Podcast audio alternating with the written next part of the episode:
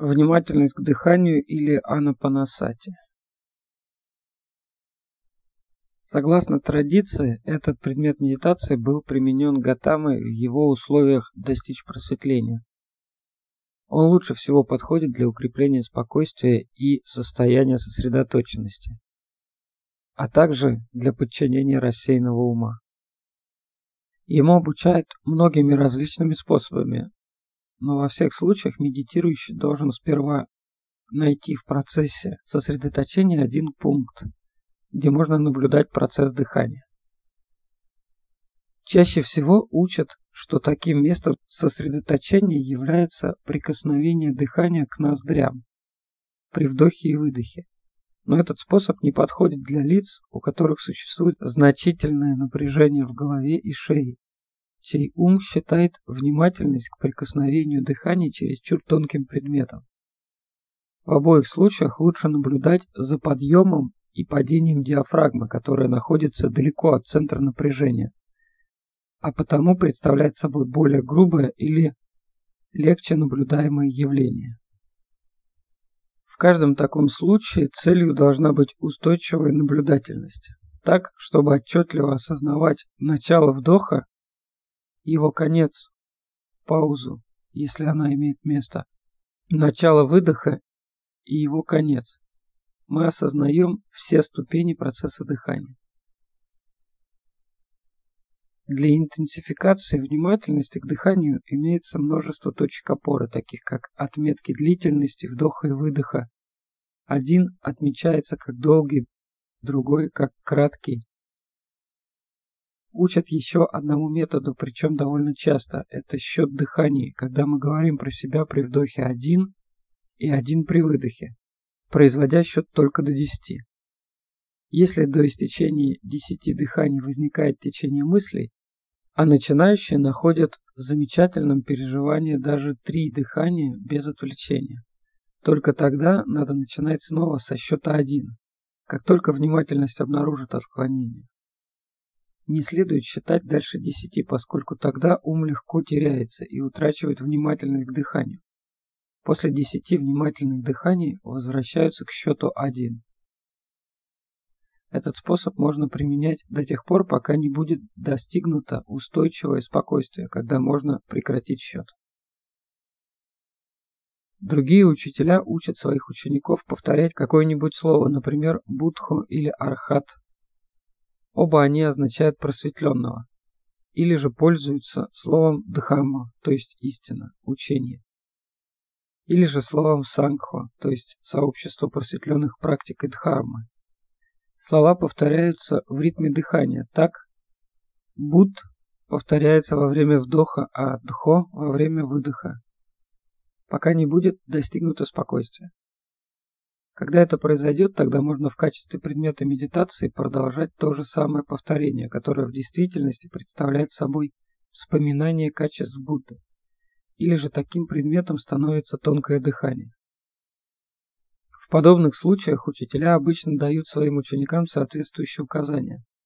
Там же, где практикой занимаются самостоятельно, практикующий решает сам, какой предмет медитации подходит им лучше всего. Стадии внимательности этой практики уже были кратко рассмотрены в предыдущей главе, и нет нужды повторять их здесь. Остается описать лишь некоторый способ суждения о том, насколько успешной оказывается практика. Следует иметь в виду то, что было сказано ранее в разделе о любящей доброте. В особенности помнить о том обстоятельстве, что при успехе практики нечистота должна создавать меньше препятствий в повседневной жизни, тогда как взаимоотношения с другими людьми должны быть более легкими. Если дело обстоит не так, налицо какая-то ошибка в практике. Можно оценивать успех следующим образом. Если при постоянном удерживании внимания на процессе вдоха и выдоха оно не устремлено на другие объекты чувств, даже не устремлено на какие-нибудь части тела, если нет никаких дискурсивных мыслей, тогда практика идет хорошо.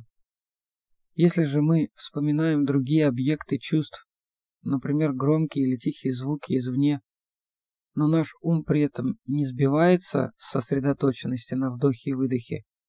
Простое осознание этих факторов и немедленное возвращение к дыханию, когда их действие прекращается, отсутствие при этом дискурсивных мыслей свидетельствует о том, что сосредоточение идет хорошо. Если ум большей частью удерживается на вдохе и выдохе, но также отклоняется к другим видам сознания тела, например, к прикосновениям, однако без дискурсивного мышления, дело обстоит не так уж плохо.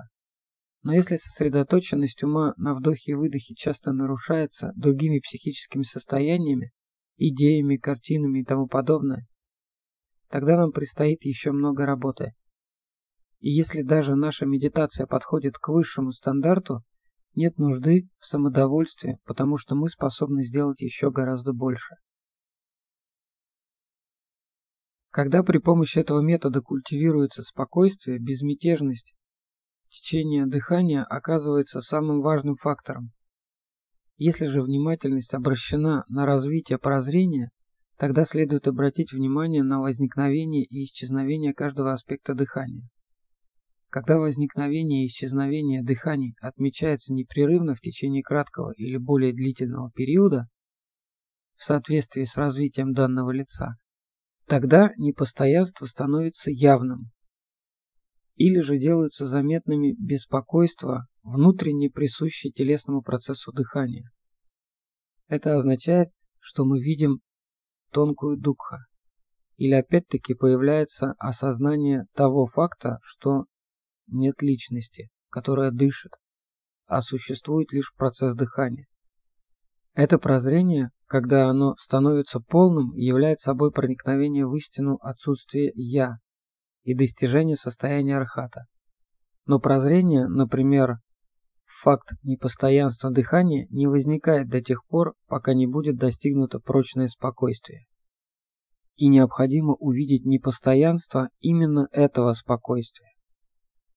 Ни непостоянство, ни две другие характерные особенности бытия нельзя будет различить до тех пор, пока мы действуем при помощи разбросанного и рассеянного ума.